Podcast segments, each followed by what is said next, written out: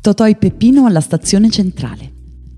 Questa è una scena memorabile, diventata patrimonio comune, anche per chi non conosce o non ha visto i film di Totò. Stiamo parlando di Totò, Peppino e la mala femmina, film d'antologia del millenovecentocinquantasei.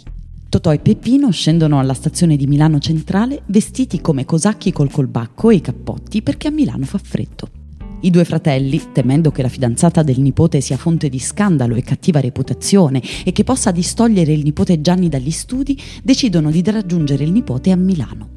Raggiunta Milano, si mettono sulle tracce di Gianni per persuaderlo a tornare a Napoli.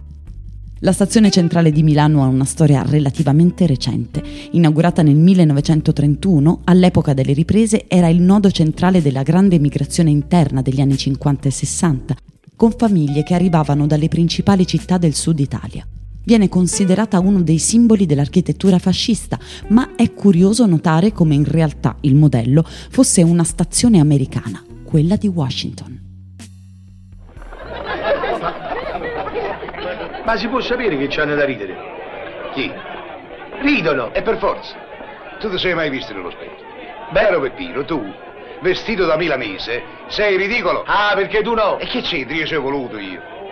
Intanto mezza capa, eh, disse che a Milano faceva freddo, che c'era la nebbia. E beh, e dove sta questa nebbia? Ma scusa, come disse mezza capa? Quando c'è la nebbia, non si vede. La nebbia c'è e non si vede. E non si tocca. Intanto io sento caldo.